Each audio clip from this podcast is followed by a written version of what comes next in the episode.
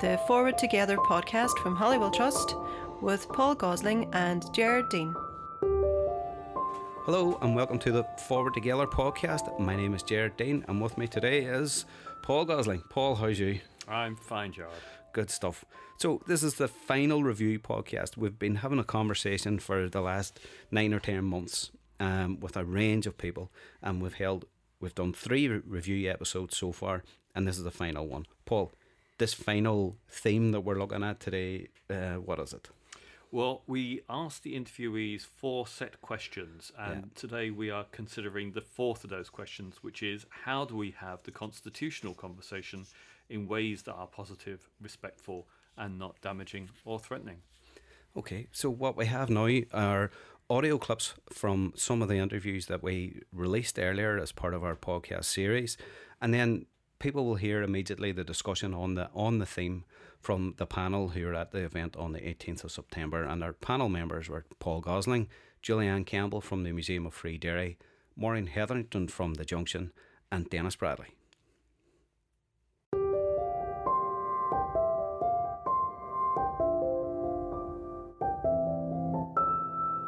And unionism needs to look and recognise that the environment around us is changing. The demographics are changing. That does not mean a united Ireland is inevitable, uh, but it is something we need to be aware of. Scottish nationalism is a threat to the Union. English nationalism is a threat to the Union. And I would actually go as far as to say that I believe the DUP in some of their policies and their attitudes and their tone is a long term threat to the Union. For me, if a constitutional change has to come, I want to keep very close links with the rest of the UK, and I wonder is there some way that a new discussion could be opened up? Because at the minute, the only discussion we seem to have is, you know, UK or all Ireland. There doesn't seem to be sort of a recognition. Well, could we not have an all Ireland that would be within a, a close knit British Isles? Is that not a possibility? Um, why, why, why could that not happen? And, and I'm not talking about Ireland coming back into the Commonwealth, but that would bring Ireland into closer links with other countries within the UK. I don't think now's the time.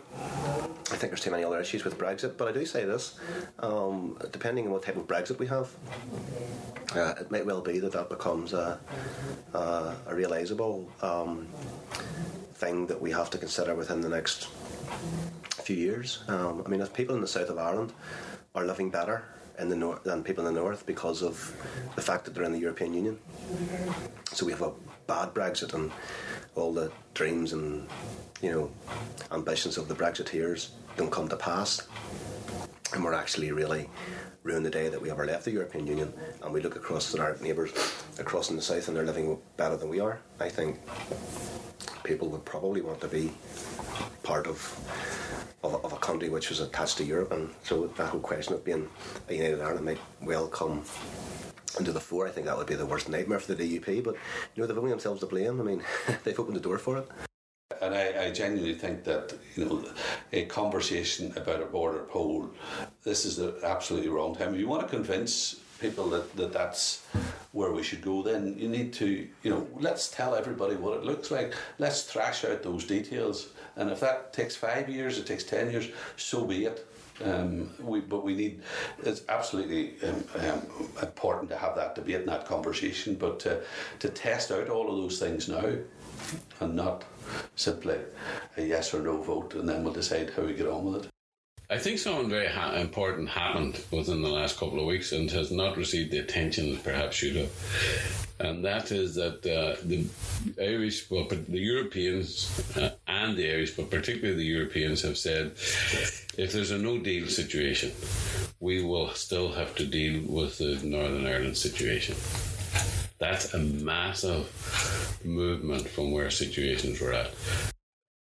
And the last difficult question is how do we have the constitutional conversation in ways that aren't threatening to the fabric of our society today? Well, actually, I think that's the easy conversation. That's the only one of the questions that's actually easy, e- easier, because one, you know, we've been given a gift in this process, which is called Brexit, because um, it's allowed actually those of us who are from a Protestant background, which is me, um, to be able to um, talk about the heresy of the United Ireland in a way that is not heresy. In other words, it's allowed us to talk about um, the possibility of constitutional change in a way that doesn't seem to be, um, you know, disloyal to tribe, uh, because clearly, for many of us, um, Brexit is nuts. I mean, you know, it's nuts and I mean, that, sounds very disrespectful. People, I don't. I should really retract that. It's not. People are entitled to their view. If they think if it's the right thing to do, that's brilliant. Fill your boots. That's grand. But it clearly has changed the dynamic um, between um, how we deal with our neighbours in the south and how we deal with our neighbours in Britain. You know, it's it's shone a light on the fact that the British don't really know or care very much about Northern Ireland. We knew that anyway. Um, this uh, is shone a light um, on the fact that um, those of us who um, whose businesses are totally integrated into the republic's economy, which mine is, um, you know, this is not. You know, to have a future where that um, growth in the Irish market for us is in any way impeded, or that presence in the Irish market is in any way impeded, is a threat to jobs and our own livelihoods. And so we're going to vote with our, um, you know, economic future hat on. the uh, and I think it's allowed a lot of us to question um, what is it we're, why is it we're unionists in the first place? What's that all about? Okay, Denis, over to yourself. Uh, Philip describes Brexit as a gift when it comes to this conversation. You described it as an opportunity earlier on. Um, do you see it that way? I think we're at a time that we've never been at in the last 50 years on this conversation. Well, in, in, inside my head, the way I see it is that I think that Brexit, people talk about it completely, we're all over the place and all of this was unpredictable. And I know what they mean by that, but there's another way of viewing this is that Brexit drew a, a walled garden. Uh, in other words, we know the size of this debate going forward. What happens in the garden is crazy at this moment of time. It's all over the place. But that was predictable too. Uh, and that the dynamics of that are going to have to play out for months and years, as they have been doing over the last three and probably will do for another year or two. But the walls don't change. And the new walls are, the new garden is that we have to decide the totality of relationships within these islands. That's the new walls. Uh, whether we do it or not, and whether we do it badly or middling or very well, will remain to be seen. But there's no running away that everything at a constitutional level is now changed. Um, the relationship between England and Scotland has changed. We will go to a second vote there, which may or may not be won, but it changes the changes people in Scotland, changes the relationship between English people and Scottish people. It changes the relationship between ourselves and England and Scotland, and also our relationship north and south, as I said earlier on. So, all of that in some ways is the new garden. And how we play it, I think, is, is going to be interesting. Um, Linda Irvine says, I would like some kind of relationship, you know, with England, if even if there is some kind of a new walled garden around Ireland. And I think that's a very interesting statement, and I think that's the way it should be. Uh, and people say things like, oh, you couldn't talk about, you know, Ireland rejoining the Commonwealth. I kind of think, of course, you can talk about Ireland rejoining the Commonwealth, and you can talk about all kinds of things. You can talk about people. Uh, I mean, uh, way back somewhere, somebody says to me, "Would you take a, a, a in the House of Lords?" And I nearly, I nearly vomited, right? But Margaret Ritchie took a place in that. I think we have to be open to people taking places in the House of Lords or whatever House of Lords it might be, right? All I'm saying is that everything is now open up. Everything is changed within this debate. The important thing is to have the debate, to have it maturely, to have it ongoing. Uh, and it's not the great thing, and the thing that's saving us is it's no longer about uh, Protestants and Catholics. It's no longer just about Protestants and Catholics, and it's no longer just about north of, north of Ireland and south of Ireland. It's about all these islands, and I think that is a healthy thing. I think that has been coming for quite some time because I think that the constitution of we're England and we control the rest is what not sustainable going into the future.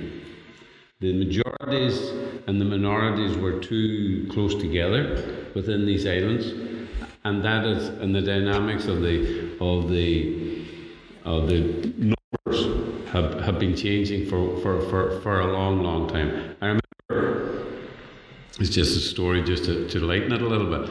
Uh, I remember at a pre Anglo Irish or English Irish, you know, the, the conferences they have in Oxford once a year, uh, Anglo Irish, right? Uh, I think there was two or three people, including a friend of mine who was a theologian across the table from me, and um, what do you call your woman who's the historian from Dublin but from Scotland? Uh, Ruth Edwards. Ruth Edwards was there too. And I happened to say, this will all boil down to numbers at the end of the day.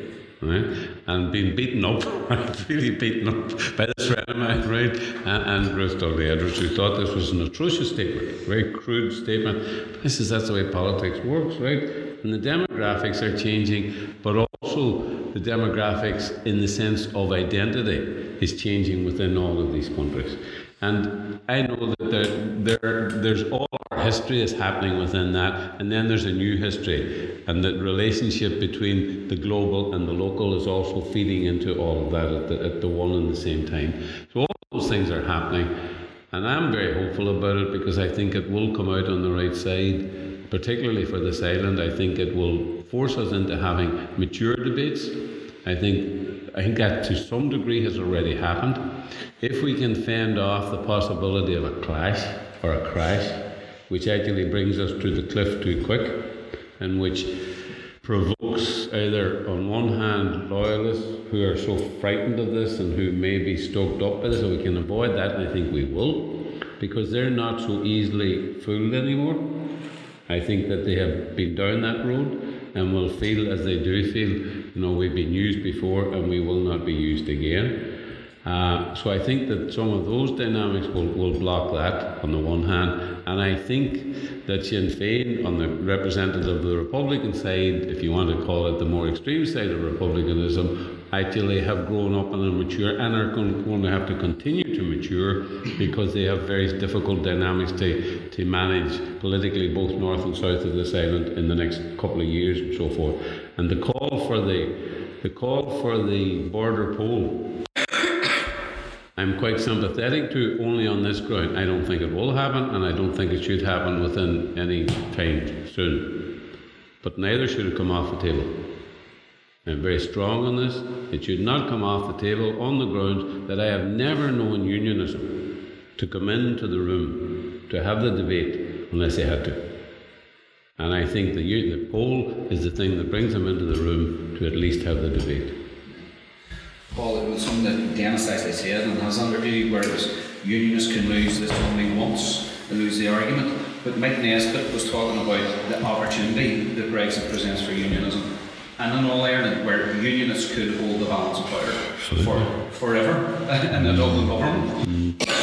Yeah, Mark Durkan has said something similar. Uh, Mark has said that uh, unionism, organised political unionism, actually would have more influence on a permanent basis in Leinster House if they were sitting there than they ever do in Westminster. You know, we've just gone through an unusual period of influence for the DUP. But then again, back in the 1970s, the Ulster Unionists had enormous influence uh, in coalition as well, uh, or in a minority government.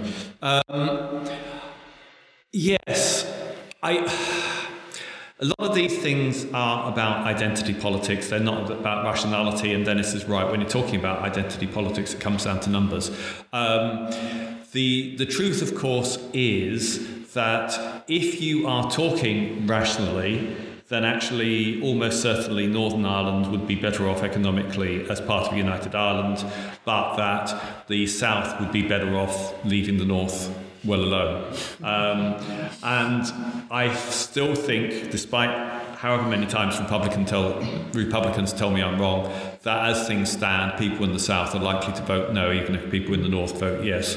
So, you know, there needs to be the people persuaded in the north first, but then you'd need to do, I think, potentially an even bigger job of work to persuade people in the south. Um, and there's a lot of fear. And the reality, if only Unionists and Republicans understood this, is that however you see the future, the best way forward is to make Northern Ireland work properly actually because Republicans are far too glib in believing that people in the South will just say, yes, of course we want to take over Northern Ireland. They will not say that unless they are persuaded that Northern Ireland is actually working okay and without violence and is economically not a basket case.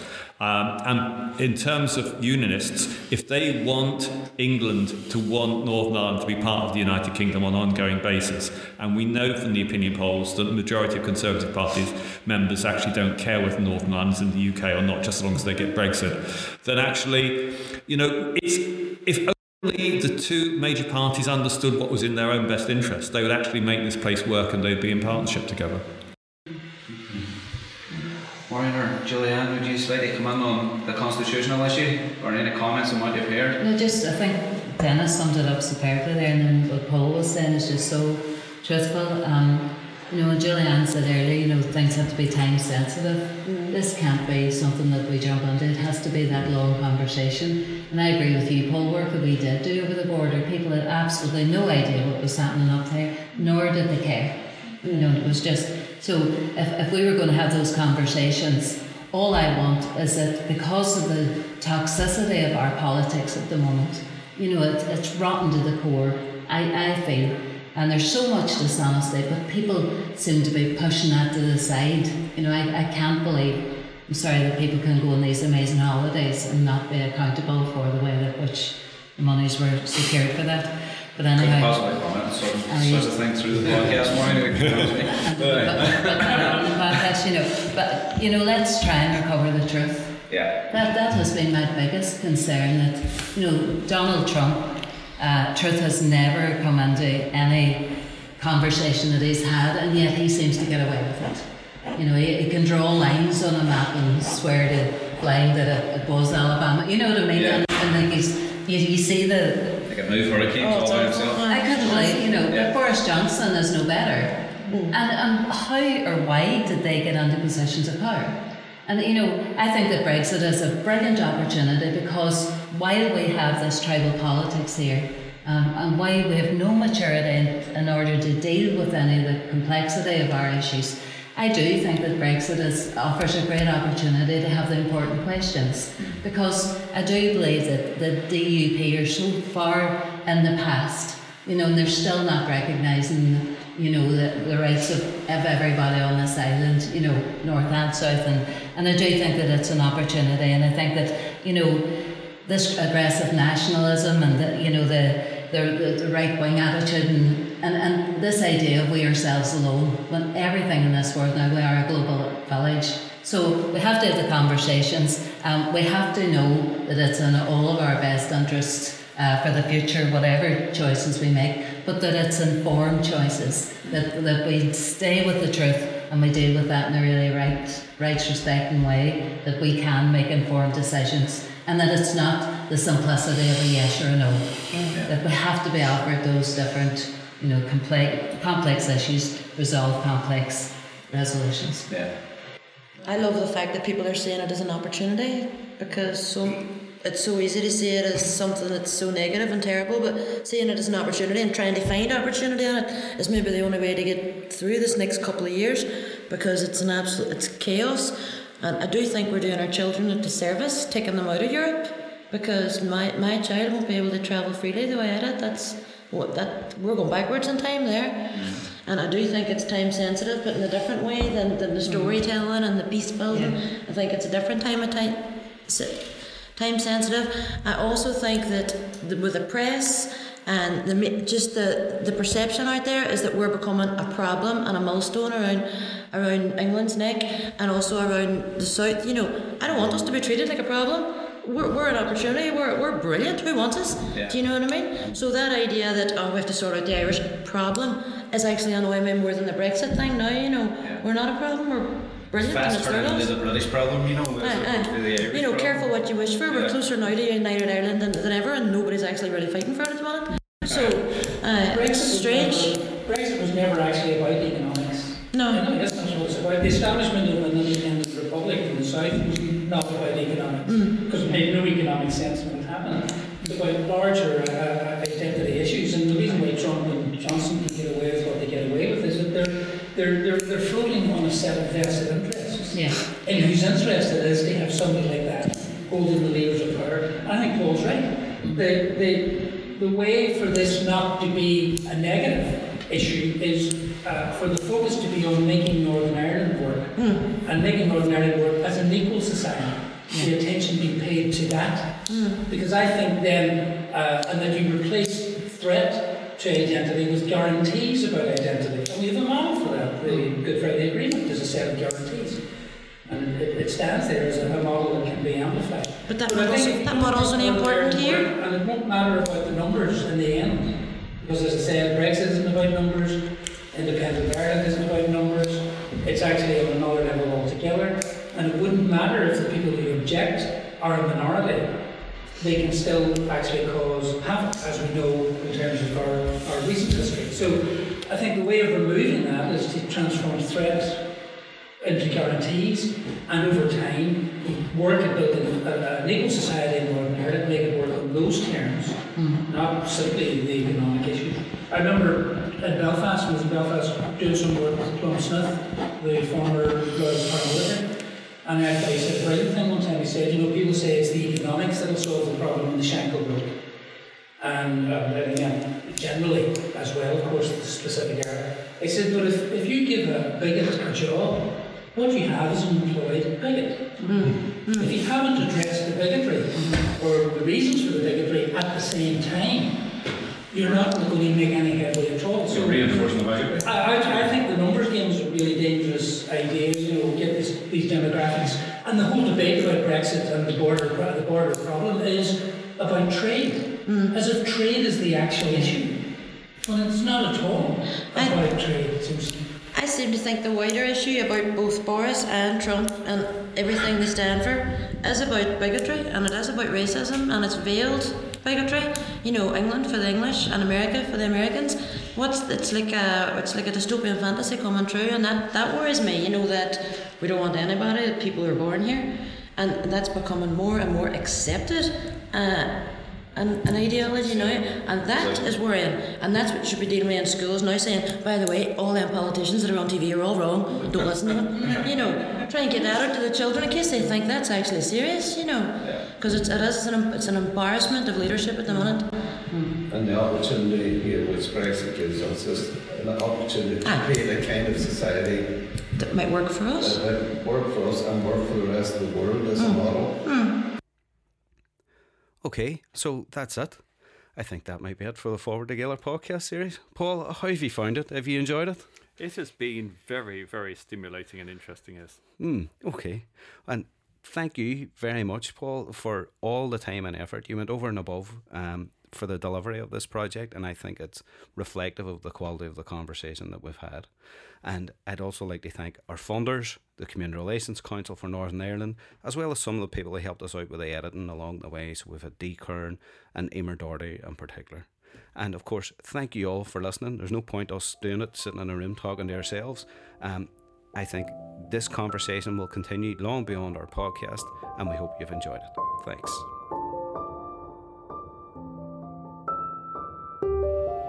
Community Relations Council for Northern Ireland supports this podcast through its media grant scheme and core funding programme.